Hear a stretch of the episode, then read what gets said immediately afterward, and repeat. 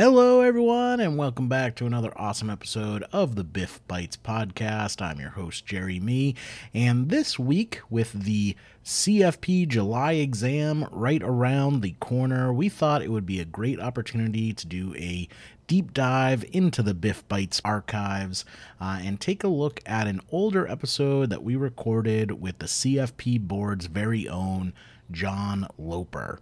So get ready to take a peek behind the curtain to see some of the inner workings of the CFP board and how the CFP exam is put together.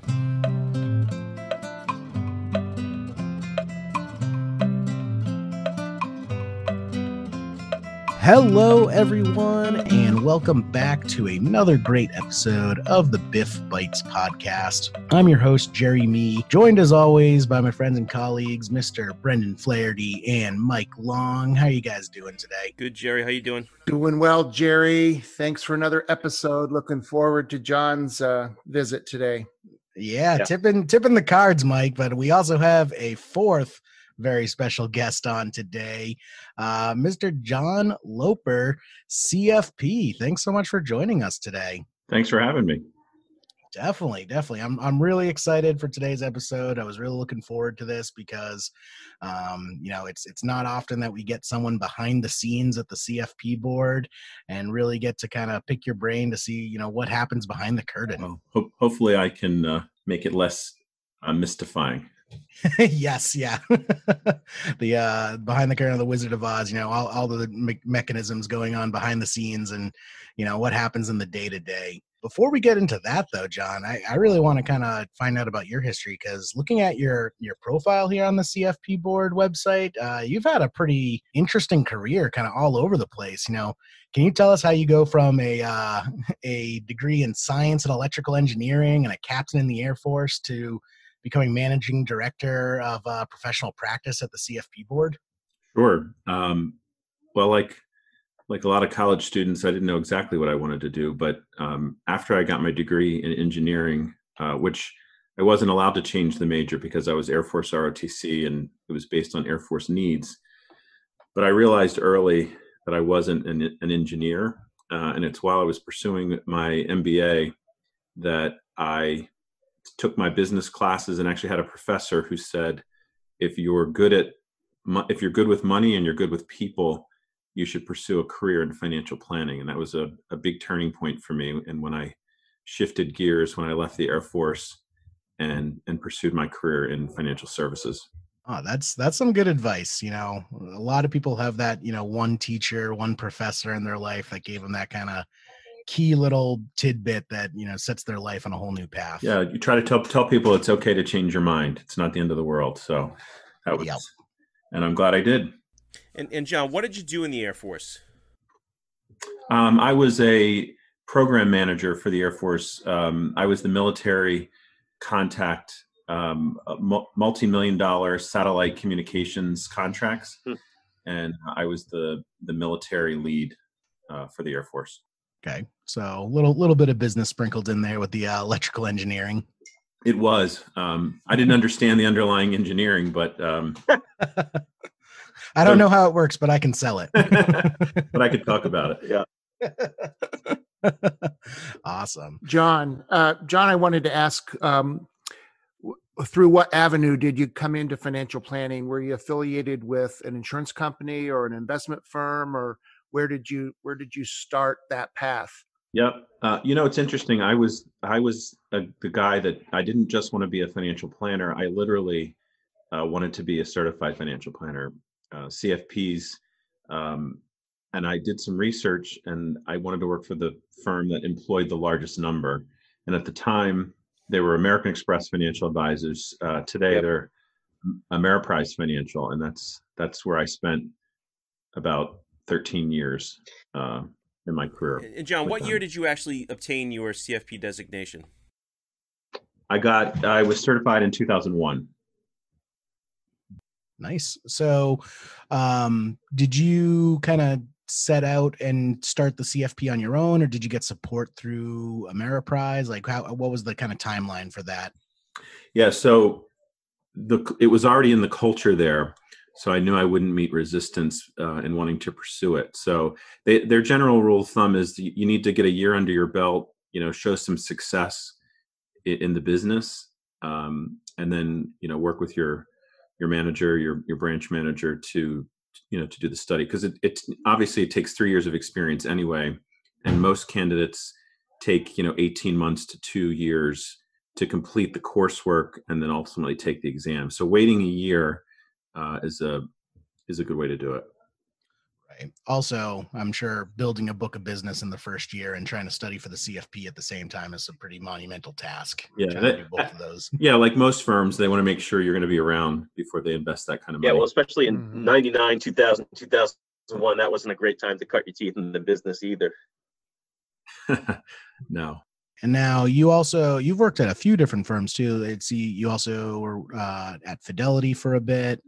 Um, you know, did you kind of want to test the waters at all the different firms to see how different different uh, organizations run things? Well, I left. Um, the The timing of leaving Ameriprise coincided with uh, the Great Recession, uh, so there was a, a major organizational change there, um, and so then I spent um, yeah the time at, at Fidelity. I was a regional planning consultant. I was the my certification was actually the reason I got the role. Um, Fidelity is one of the firms that has roles that require certification, and mm-hmm. you're you become the case expert. But also in that role, I was I was coaching newer advisors. You know, telling them, hey, you don't talk politics in meetings. You never talk religion. You weren't making enough eye contact. Um, so they believe very strongly in in the personal coaching as well as the advice. Yeah, definitely. Because I mean, those people skills, like like your professor said to you all those years ago, you know, if you're good with money and you're good with people, you should pursue financial planning. Those those people skills are can be some of the hardest skills to teach. Absolutely. I want to kind of let our listeners know a bit about you as far as you know, kind of what what really drives you with the the CFP board. What what do you what is your favorite part about you know being a CFP? Is it is it the people and interaction, or you know what what gets you out of bed in the morning? Yeah, it, it's kind of a full circle moment, right? So I started wanting to be a financial advisor, but as I said, not just to be a financial advisor, I wanted to be a, a CFP.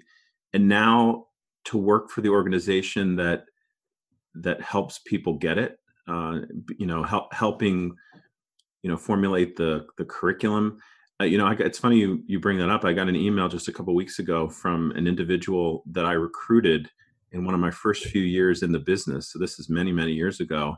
And the email was like, "You may not even remember me, but you were um, instrumental in me getting into the business, and not only that, pursuing this the CFP certification." So that those are the rewarding pieces of of what I do. Yeah, for sure. And, and John, how did you how did you arrive at the CFP board? What what led to that career change? So the the role that I had at Fidelity um, was they were consolidating it in in bigger cities, and so they moved my role uh, to North Jersey and said, "Hey, you can move with your role. You can look for another role, or you can you know look for an opportunity outside the firm."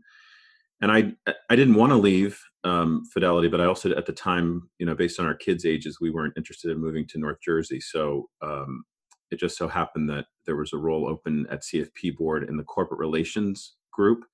Um, in the corporate relations group, I, I traveled the country meeting with uh, firms that employed a lot of CFP professionals, but also met with firms that didn't uh, to try to convince them that that was an important thing to do. Um, and so that was that was kind of the turning point. And it was it allowed me to um, I, I could work from Philly and and still be based out of DC because I was on the road all the time. Right and I bet you know personal experiences definitely helped with that role. Like you said, you know you got the the role at Fidelity because of the CFP. You know your firsthand example of uh, you know the doors that the CFP can open. Absolutely. To before we kind of dive into all the other questions we have about the CFP board, I feel we would be remiss if we didn't address kind of the the elephant in the room that's on everyone's mind right now. Uh, just kind of the uh, the unprecedented action of uh, pushing back the exam. I don't correct me if I'm wrong, but I don't think any time in the CFP board's history they've pushed back the exam uh, for any reason. Is this the first time it's ever happened? Yeah, to the best of my knowledge, uh, this is the first time we've ever done this as an organization. Clearly, yeah. clearly unprecedented times for sure. Definitely. And I mean, kudos to the CFP board for making this decision. I'm sure it's not an easy decision to make by any means. There's so much thought that needs to go into this, but I was really impressed with kind of the, the level of communication the CFP board has with all the uh, candidates. Um, you know, the most we can expect in, in times like these is, is open and clear communication. And I think the CFP board did a, did a really good job of that, um, you know, making the announcement so, so early. I appreciate that feedback. I'll make sure I share that. Yeah, definitely, definitely.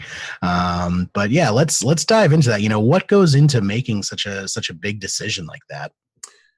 So it it probably makes sense to review what we did in March, uh, which would uh, logically make you think about the July exam. March, is, as we all know, is when the, the news of the pandemic uh, really right. started to intensify.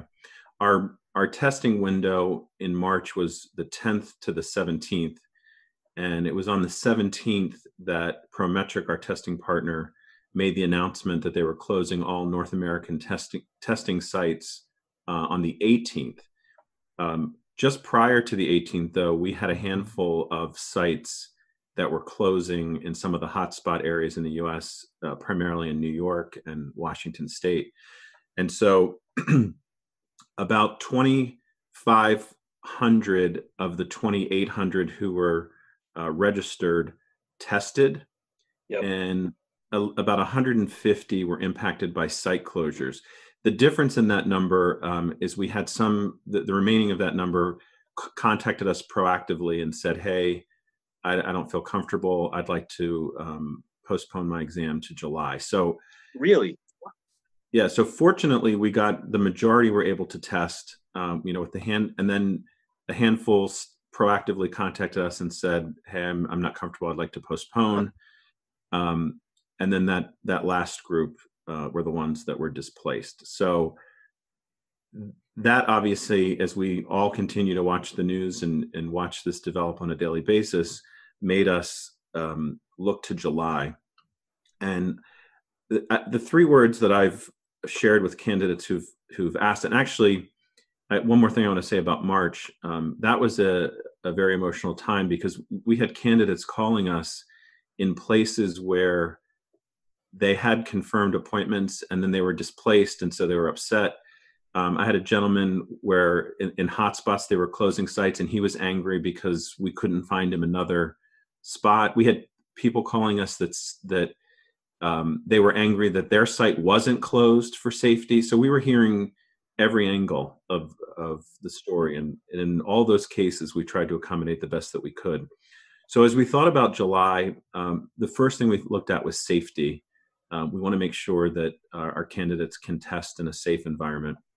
Number two is access and under access prometric has converted most of the sites that are open to socially distanced um, sites. And what that means is if, if a site you know holds 20 candidates in a socially distanced environment uh, that site now holds 10 yeah. Um, so we we couldn't guarantee the access that we normally had for the july exam. And then the third piece and i think we're going to get into more of these specifics uh, with some of the some of the questions but we're a windowed exam. Um, unlike a, what's a continuous exam a continuous exam is hey i'm ready. I'm going to call the testing center and take it. We're a windowed exam because uh, we're a high stakes exam um, we go through a psychometric process and if you you can't do that if you if you have continuous testing. There has to be a particular window. And that's one of the questions that we've been getting with the july uh, exam is well if i feel comfortable and i don't hold you liable why can't i just test? Um, and and the short answer is because well because of the reasons i just mentioned but also because we have to take all candidates through the psychometric process to make sure that it that it's fair um, that it's reliable, um, and you know that we're giving everyone equal access to the exam. Yeah.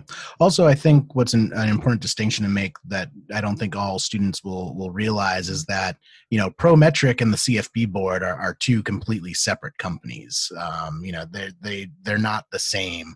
Um, Prometric does testing for all sorts of exams. Um, you know, across all fields. So you know, you also have to be mindful of the fact that you know CFP board wasn't the only ones affected by this. Yeah, absolutely. So you have um, literally thousands of candidates from other organizations also looking for um, testing slots. Right. Uh, the other thing that makes our exam a little unique is the the length uh, of the exam. So it's a six-hour exam with an hour break, you know, for lunch. So our candidates take up seven-hour slots. So if you have 2,500 people taking up seven-hour slots, um, you know, they have to block significant periods of time for us during those exam windows. I wonder how many people definitely. are actually capable of eating in that one hour break. I know I didn't. I uh, I maybe I was able to drink some water when I took the exam in my break. yeah, that's bad when you uh, I remember uh, on my break when I took the test too, hearing people around me discussing the exam, you know, oh, what'd you get on that one? Oh, that's and I was tough, yeah. Thinking, I was sitting there, I was sitting but, there thinking. So, John, when you and I, when you you and I took the test, we get to tell the stories of walking uphill both ways in the snow barefoot because uh, ours was a three day test. I'm sorry, two day test with three parts. Uh, so you know we have more opportunities to listen to other people's misery. yeah, I uh, I stayed sane because when I took the test, there was also a uh, a dental examination going on for for dentists. So I just hung out with all the dentists so I could uh you know uh, unplug from CFP world for for an hour. yeah, if there's any way to make the test more painful, it's doing it in a room full of dental work. Yes. um. So with uh with rescheduling the exam um you know what went into kind of deciding obviously it's it's availability with prometric as well but you know what went into deciding september versus august or october you know even just canceling it entirely and just going to the november exam cycle? Yeah so we wanted uh, because we had displaced those march candidates um and obviously now we're displacing you know July or, or postponing them. We still wanted uh, there to be three windows in 2020.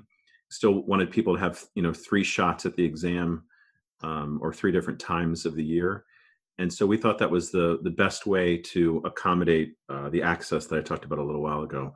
Um, Prometric shared with us that if we had pushed everything to November, uh, there might be issues with with access just because of the sheer numbers.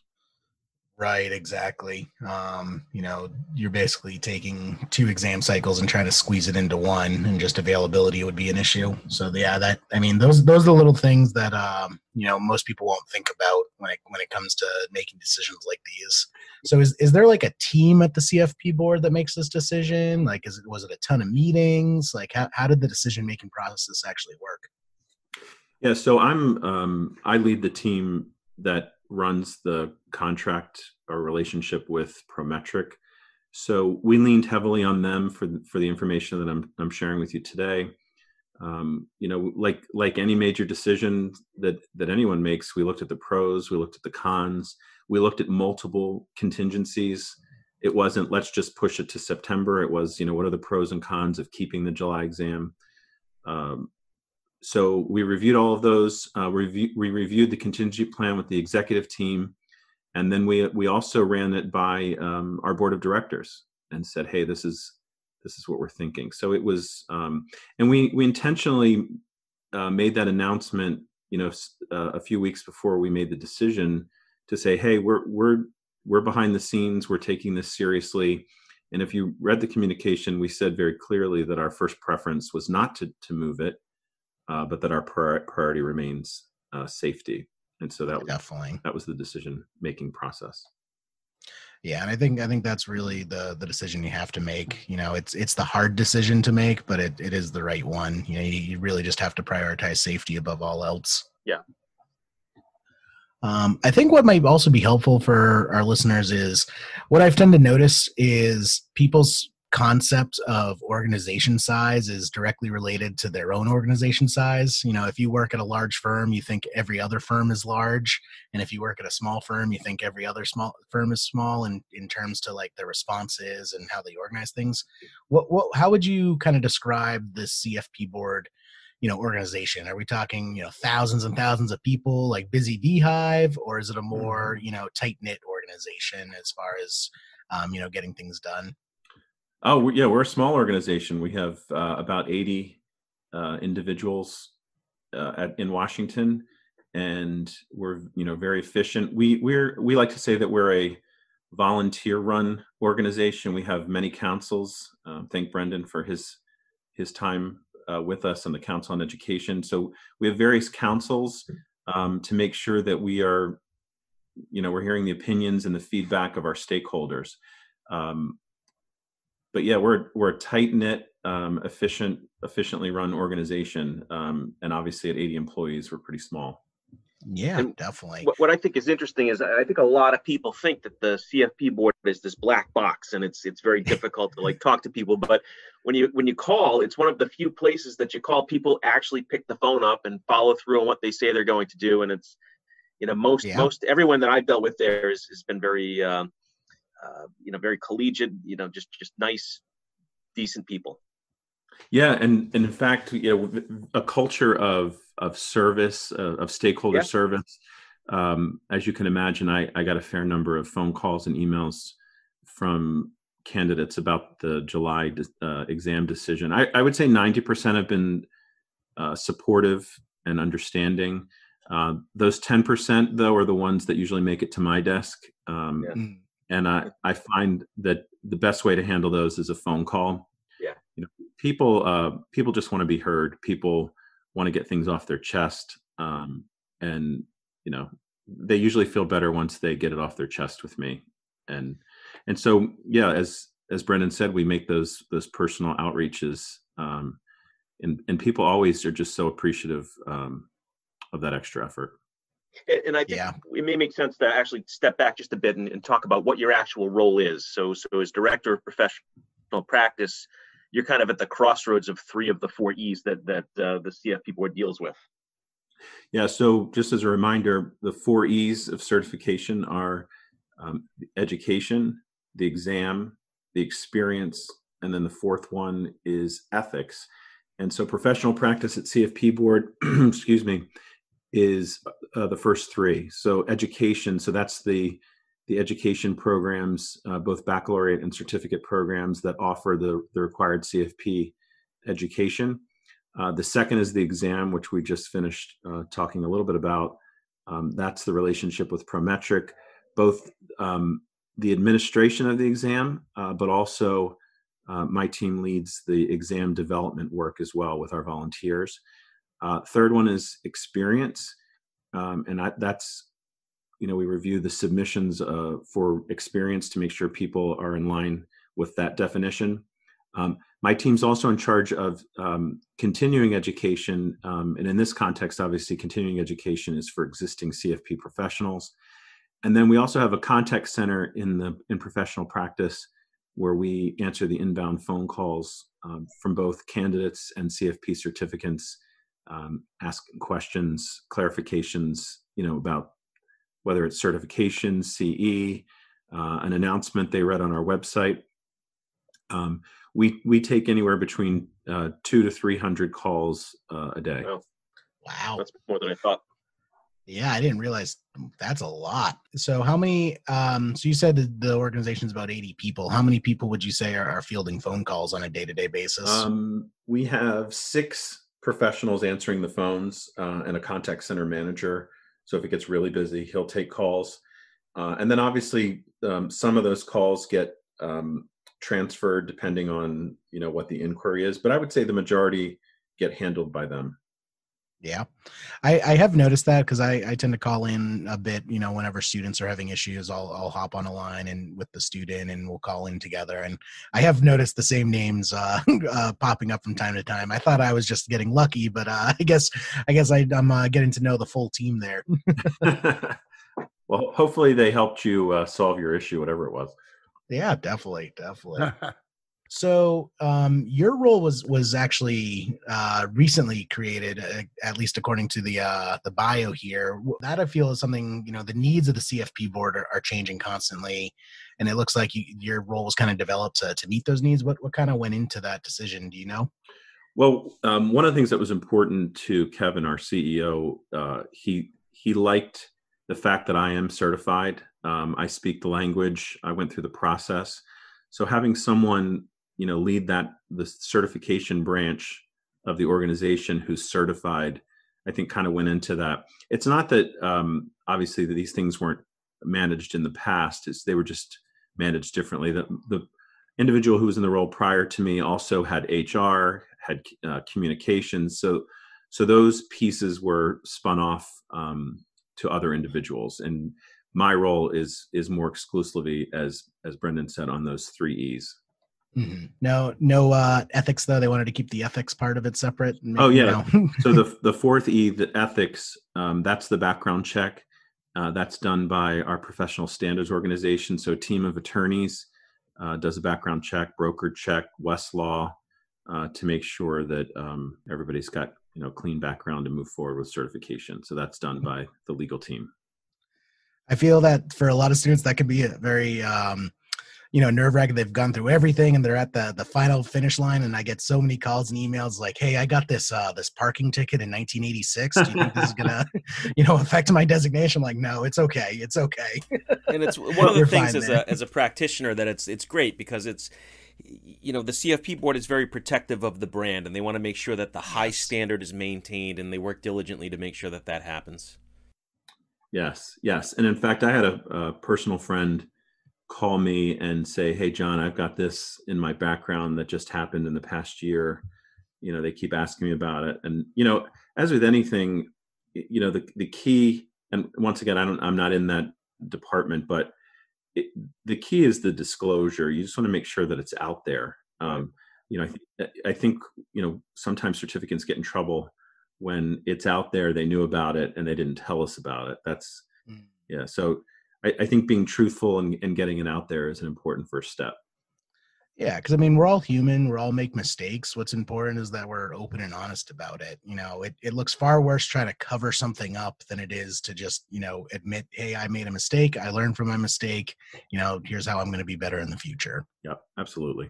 Awesome. Well, John, we have uh, a list of questions here that are basically our most asked questions uh, from students about the CFP board.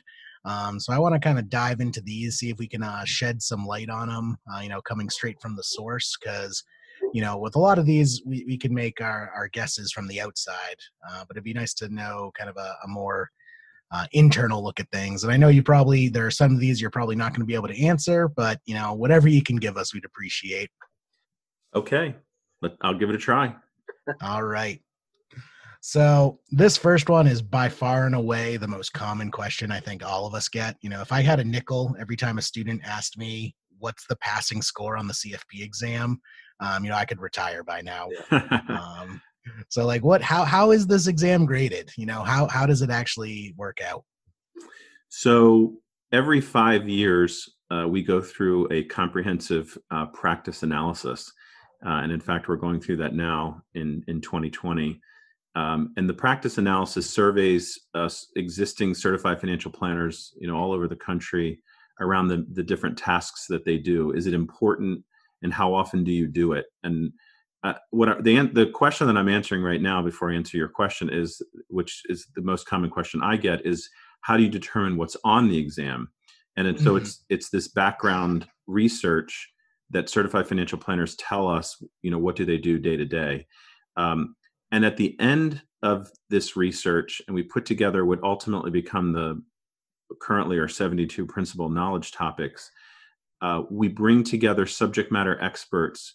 Uh, we bring them to Washington, and we we go through um, the psychometrics um, standard setting exercise called modified Angoff. Uh, and the modified Angoff method is when you literally go item by item in a sample certified financial planner um, exam and you you ask the volunteers what would a um, proficient CFP, and we define that for the volunteers, um, what percentage of them, or candidates, I should say, not CFPs, what percentage of them should get this particular question correct? And so you literally go item by item. Obviously, the harder questions, um, the group, you know, generally recommends a lower percentage will get it correct. The easier questions, um, they'll suggest a higher percentage will get it correct. And at the end of all of that science, uh, a proposed cut score is recommended. And so that cut score, obviously, I can't disclose what that is, um, is based on a proficient candidate getting those percentages correct. And I don't, I don't know if I'm answering your question, but I'm trying to answer the best I can. John, at John, what at what experience level is that? A someone early in their uh, career, or is it pegged three years in, five years in? uh, as they determine what percentage would would get this right. Is, is there any such standard? Yeah, absolutely. Because you would certainly expect someone with greater years of experience um, to get a larger percentage correct. Um, yeah, so that's based on uh, the average age, you know, in their in their 30s. With uh, and once again, this is defined later in the process. You know, generally, you know, three to five years of experience in the business, which also makes sense because that's our experience requirement. So yes, that that proficient candidate um, does have a, a definition. Absolutely. Okay. And you know I, I, feel you guys are kind of in a difficult situation because you know you want students to know you know that these are these questions are graded you know with a, a very you know high degree of, of professionalism and, and uh, accuracy but you also you can't really give people an answer key when the test is over. So you guys kind of compromise with the uh, the high medium and low grades um, you know that that i feel also you guys recently changed where you switched to a um, it's almost like a sliding scale from green to red on you know how well you did in each section. Can you speak a little bit about you know that and how that came about? Yeah so we constantly get feedback on the score report um, and we ha- we have to walk the tightrope of giving candidates feedback but at the same time you're right we can't we can't give you an answer key uh, we can't show you uh, the, the questions compromises the integrity but but we still want candidates to have the feedback so that they know where to concentrate their efforts in potential future attempts at the exam. Um, so we're you know we're, we're constantly getting feedback on that trying to make it better uh, but we will never give specific scores or or ever you know show individuals specific questions right? There's i mean when you have an exam like this that's so so high stakes you, you really start worrying about people kind of trying to game the system if you if you release too much information. Absolutely and we're we're always worried about um, what we call item item is the psychometric term for question so item exposure you know um, we, we even don't want to have our test window much longer than seven days uh, because psychometric experts will say that candidates who take our test at the end of the window potentially could have an advantage uh, simply by talking to candidates who took it earlier in the window. Right. Now we we've uh, used that term a few times. I realize we haven't really defined it for our listeners yet. Can you can you talk about psychometric and just kind of what that means and how it plays into the exam?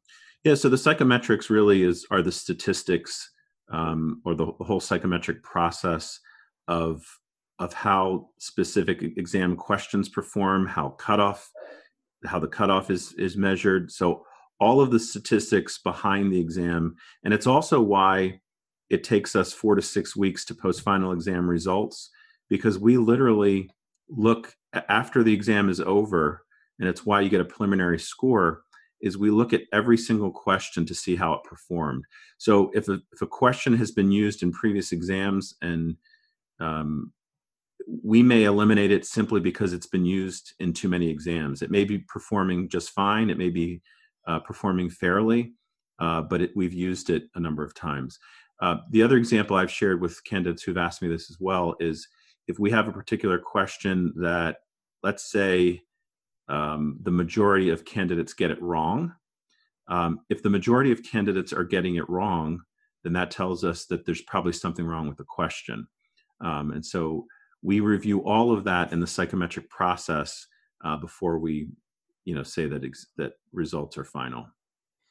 Yeah, and that, that results in the uh, the once in a blue moon. Uh, we'll have a student who gets the the hail mary. You know, they got a preliminary fail, but then when the official results come out, they got switched to a pass. Yeah, those those are fun. I I've made those phone calls. Those are fun. What's also fun is is I've I've had a couple of candidates who come in and tell me that they've had the preliminary pass, and I said, you know, I've noticed a lot that they've they've changed those to, to fails ultimately uh, this year. So Oh no, you Brendan. look on their faces. uh, that's evil, Brendan. Has has that ever? I've never had a student who had a preliminary pass get, get get switched to a fail. Has has that ever happened before, John? We we try not to penalize. Um, I I can't share the specifics of preliminary pass. Yeah, okay, yeah. But I we try not to penalize uh, candidates for answering the original question correctly, if that makes sense. Yeah. Gotcha. Mm-hmm. Um, so this next question, John, it kind of it, it takes me back to elementary school, you know, asking my teacher, why do I need to memorize my multiplication tables when I have a calculator? But a question we get all the time from students is why does the CFP board test all this long math and formulas when most advisors rely on, you know, financial planning software these days that do all the hard math for them? When you say long math, are you you talking about the calculator questions?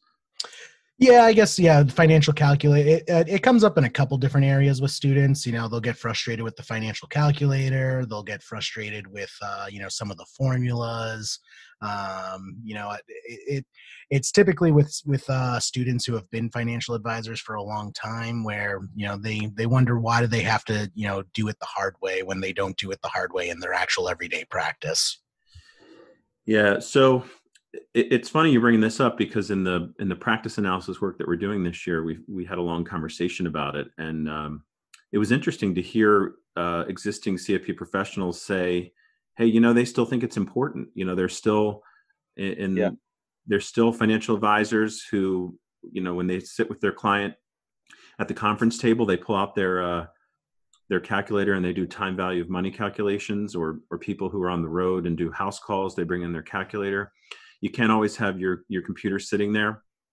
So the, the answer to the question would be is as long as cfp professionals tell us it's important um, and and it, it plays out in our practice analysis uh, then that that quote long math as you describe it will continue to be on the test.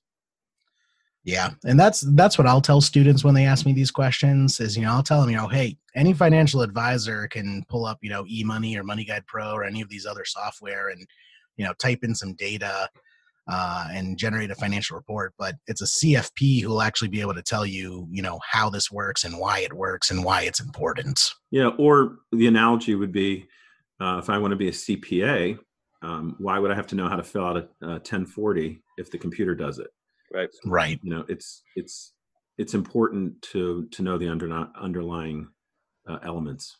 Is there any distinction um, when when you interview the practicing CFP professionals? Time value of money, uh, those kind of calculations, absolutely. Um, you know, I'm glad I know how to do that. But what about calculating uh, with the investment formulas? You know, actually calculating standard deviation or beta or or really any of the formulas. That's that's where I think the the software, you know, folks just look at that number on their computer every day. But uh, do you get feedback from CFP CFP professionals that they they use it to calculate those those type of ratios and and formulas? Um you know s- some but but you're right. I think that those that feedback changes as the as the profession changes. And as i as i already mentioned um, we're a volunteer driven organization. So the the actual questions that candidates take on our exam are not written by us. They're written by practicing certified financial planner professionals. So, um, so I think as the as the profession changes, the industry changes. If there's if there's less of that, um, then that will be reflected in in future questions, or even more conceptual uh, questions yeah. for those rather than than just the math. You know what what is standard deviation and how's it used? Why is it beneficial to know? Um, it it seems like there are more questions like that um, these days. Yeah, yeah, and you know, you, I'm sure you've heard too, because I've heard candidates tell me, you know, what what did I need all those formulas for? I didn't end up using any of them on the test. So, um, yeah, I think sometimes they're a distraction for sure. I'm not saying they're not important. I'm just saying that. Yeah, sure. From yeah. from a yeah. from an education standpoint, I mean, I think it's important to be able to, you know, ultimately you need to be able to interpret, even if you don't have to know how to calculate the the standard deviation. You have to be able to interpret it. And I think you you have a much better shot of effectively interpreting these things if you understand what goes into them. Right. Yeah. Yeah. I mean, I, I, was just putting together a lesson on uh, covariance, and you know that's really what I harped on. Is like, listen, the here's the formula, but more important than the formula itself is the concept of covariance and what it actually means and how we use it. You know, that is what's really the lesson I want you to be taking from this. Mm-hmm. Um, so another question students uh, will ask us a lot is, you know, why is uh, a bachelor's degree, specifically, you know, any bachelor's degree? um, a requirement for the CFP exam. You know, like why does someone with a degree in oceanography a better candidate than someone with you know 30 years as an FA but no bachelor's degree? Yeah. So when the decision was made by the board uh, several years ago, you know, they, they there was this this discussion was happening behind the scenes, and ultimately the board decided that um, they thought that it would elevate mm-hmm. the certification by having that minimum requirement.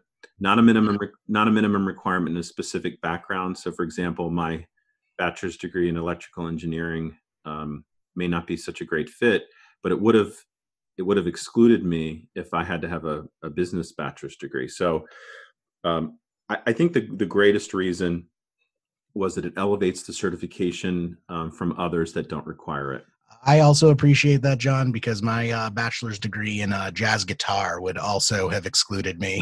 so, yeah, and I, you know, um, we get I get this question a lot. You know, why if if I don't have a bachelor's degree but I have 30 years as a financial advisor, um, why would you not want me as a certified financial planner? And I, my answer is I, I do want you as a certified financial planner, um, and I'm not negating the years of experience or minimizing them. Uh, but but the organization made the decision that that was a, a, a, minimum barrier to entry as part of our education requirement, and and we haven't we haven't budged from that. So up next, this is one of Mike and I's favorite uh, new kind of releases from the CFP board is these new key element documents the CFP board has been coming out with. Uh, we've oh, been a- I love them. Keep them coming. They're just fantastic you know from the tax cuts and jobs act and the secure act but even even the roadmap for the for yeah. the standards they're just fantastic documents so please keep them coming great Nice. Is this this kind of like a new trend the CFP board is starting down? It feels like the CFP board's kind of being more open, releasing more information like this, which is which is great. Was this kind of like a conscious decision? Yeah, we want to um, we want to be as clear and as transparent as possible. Um, most recently, the uh, key elements for the Secure Act. Um, there's there's specific language in there that you know where if if the act was not clear from the federal government, uh, we state very clearly that that won't be tested until until Washington clarifies what they mean by specific parts of it. Um, yeah, so we're not we're not trying to be um, unclear or ambiguous, uh, and I will certainly pass on you know the key elements as it relates to the standards.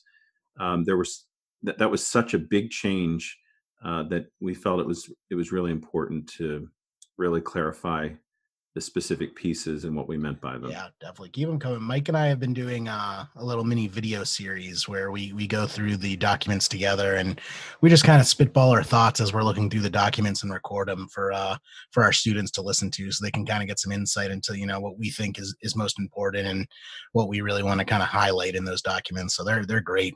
Uh, a big change for the CFP exam that happened a few years ago was the switch from testing, um, you know, the topics independently over the two-day time frame to doing just one big exam.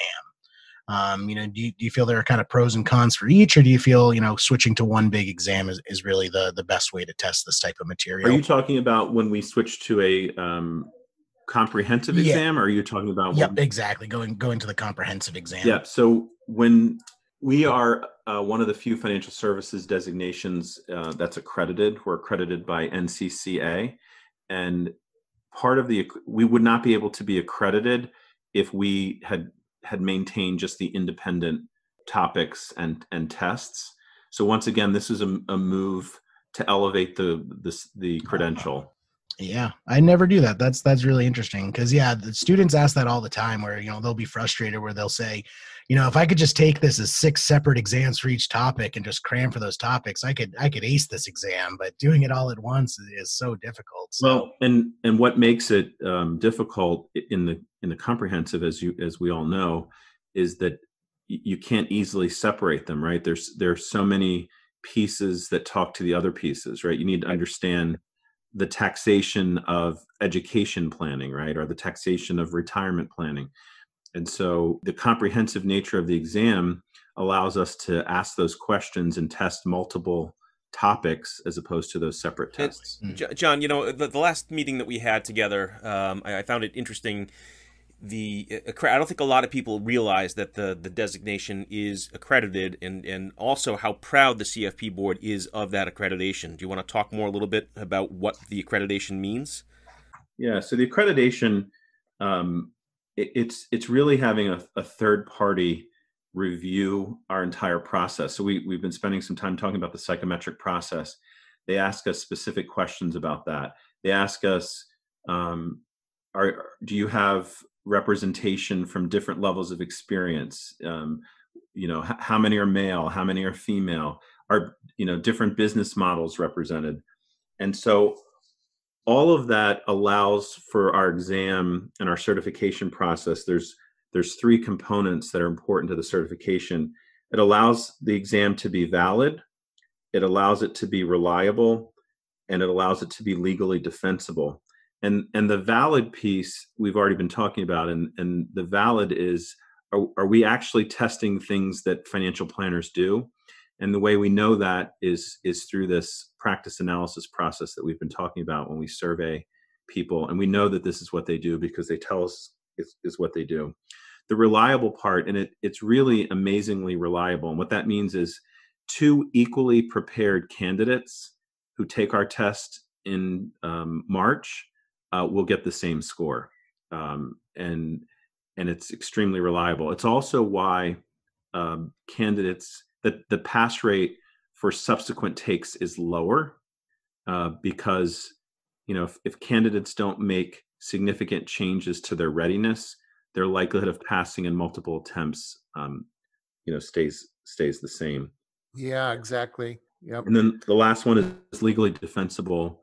Um, if we're ever questioned, occasionally, occasionally we are, about the exam's fairness um, or you know stereotype bias or fill in the blank, um, we can lean on our accreditation and say, well, we've had our processes reviewed by a third party. We are accredited, um, and we feel very comfortable uh, with the way that we administer the exam.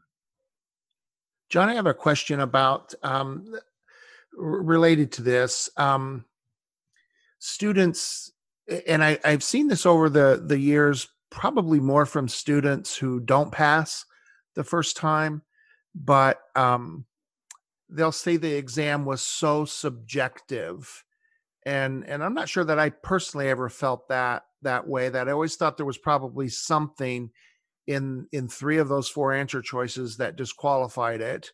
Um, but what's your reaction to that? Do you think there is a high degree of of subjectiveness in this exam or uh, you know just could you speak to that a little oh, bit absolutely in fact uh, there's a specific question that was on my test when i took it that i think answers this question well and that is that you know there, there was a fact pattern for the smiths and husband and wife with a with a son that was going to go to college and I, it, the specifics of the question aren't important except that it says which of the following edu- for the Smiths, given what you know about them and the fact pattern here, which of the one, which of the following educational planning uh, instruments is the most tax efficient?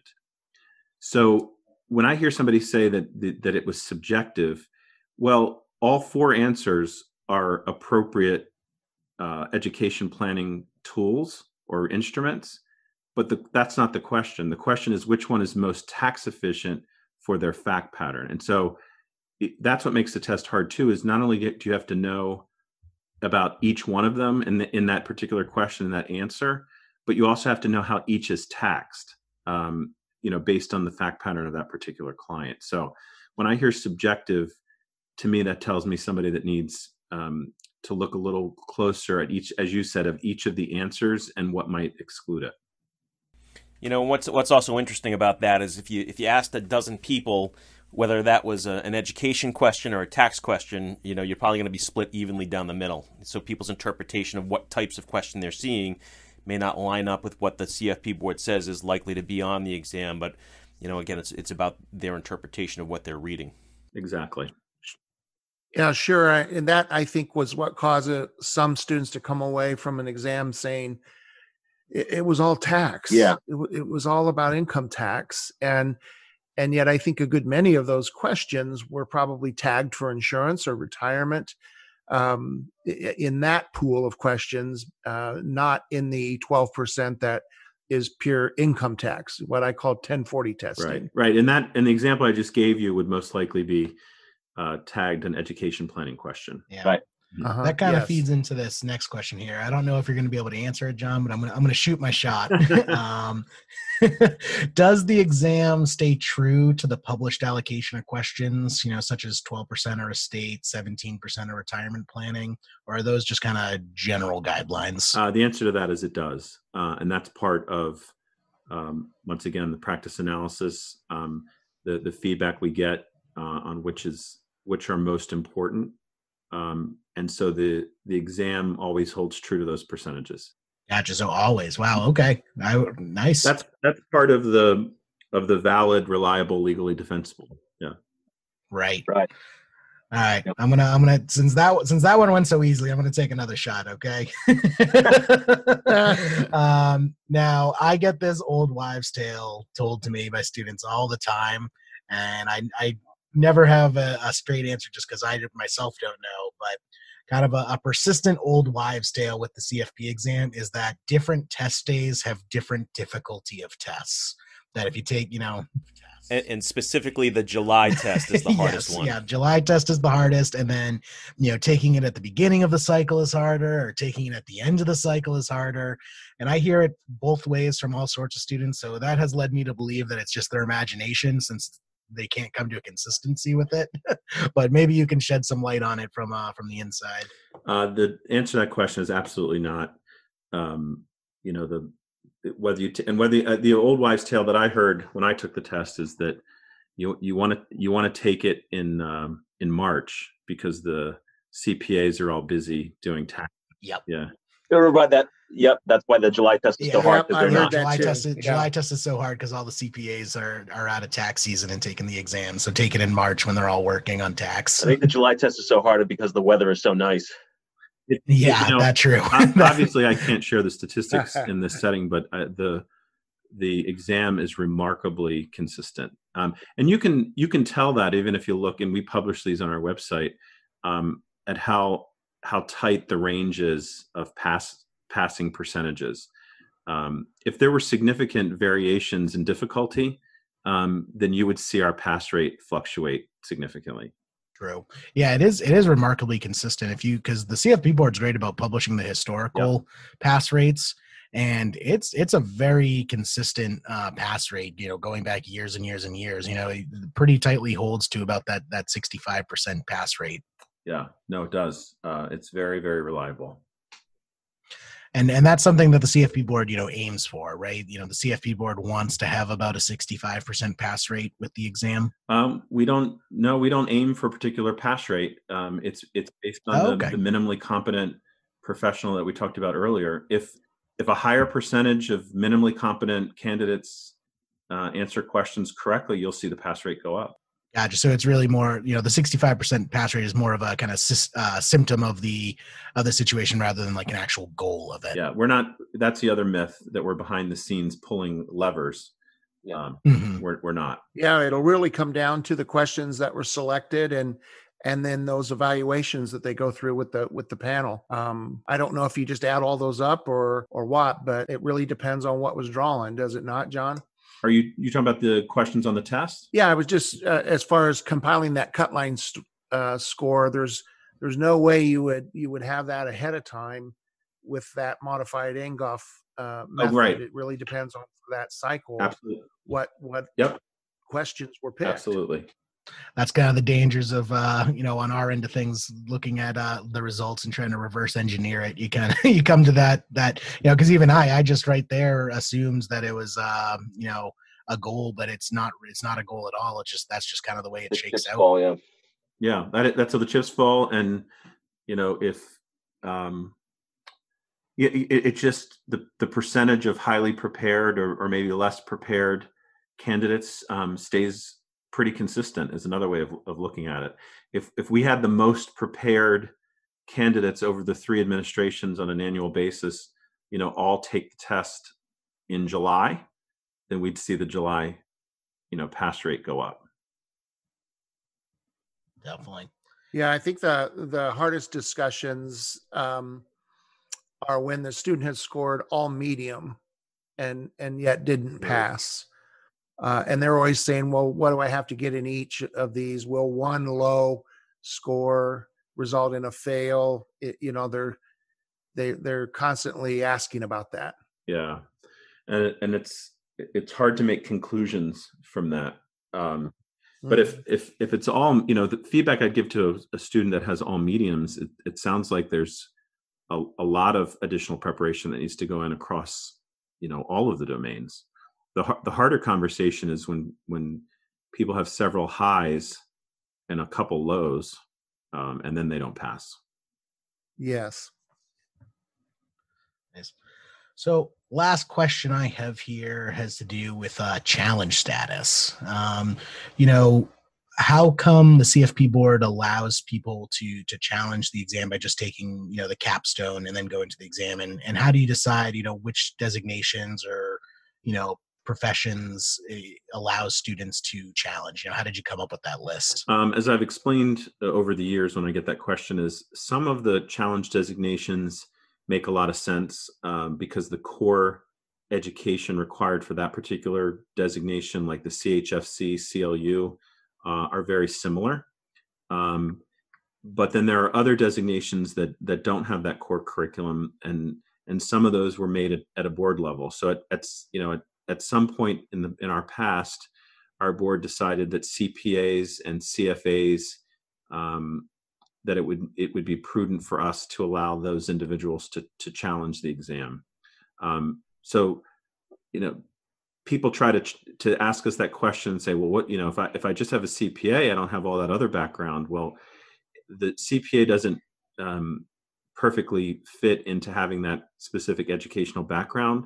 Uh, but history has shown us that CPAs typically do well on the test. Um, and so some of them make sense from an educational background, and then and some of them were decided at a board level that it would make sense for our organization uh, to allow you know certain designations to challenge. So the ones that aren't listed there, uh, and I get this question all the time too. Could it potentially be a future challenge? And the answer is yes. Uh, once again, that would have to go to the board uh, for debate uh, and decision. Awesome. And then finally, John, what's what's one thing you want our listeners to know about the CFP board? You know, what's something that people seem to always get wrong that you just you want you really want to let people know about the uh, the organization? Well, yeah, I think the biggest aha for me, as someone who was a practicing CFP for many years before I joined the organization, is is I, I think um, Brendan said earlier this you know black box. Um, we are volunteer run. Those questions that you're taking um, on the exam were written by peers. Um, our discipline and ethics commission is a jury of one's peers. Uh, we are a volunteer run organization and we're not um, yeah we're not this secret organization um, making secret decisions uh, we try to be as transparent as we can with the exam you know without sacrificing the integrity as we've talked about with these questions but the biggest thing i want your listeners to take away is that certified financial planner professionals are behind most of the decisions that we make and uh, you know I certainly would put it out there that when you become a CFP professional, we certainly would welcome um, you volunteering and, and giving back to our organization. As Brendan knows, we're always looking for for help. Oh, you know that's that's a great uh, point. You know how how would someone kind of get involved with that? If you know they wanted to be a question writer, they wanted to to help out with the board. You know, what's the best way for them to get uh, you know involved? Yep, there's a section on our website uh, to express interest as a volunteer, um, and on the we- on the website too, it, it lists all the different volunteer organizations, uh, and then those are depending on what the individual checks off his or her interests. Um, those are routed to the uh, to the appropriate staff member at CFP board. And, and awesome. it's, it's something that we encourage our students to do and, and would, would voice that again here today. If, if you're interested in becoming a CFP professional, go register yourself on the website, get yourself a student account, get known and on file with the CFP board, and begin to immerse yourself into the organization that you're trying to be a part of. Awesome. Well, Brendan, Mike, uh, do you guys have any other questions before we wrap up here? Think that's it. No, I just really appreciate yeah, very much John's appreciative of John's time. insight today. Um, certainly gave me greater insight into a number of things I've been getting asked for years. So I'm I'm, I'm happy to know a better answer now. yeah, yeah, definitely. Really appreciate you coming on today, John. Yeah, you're right. In the absence of information, people make stuff up, right? So I, I really, I appreciate uh, the work that you all are doing, and um, I, I appreciate uh, being able to share some time with you today. Yeah, definitely. We'll have you on again sometime soon. Uh, you know, talk about some more stuff. Uh, this has been great. Thanks for having me. Definitely.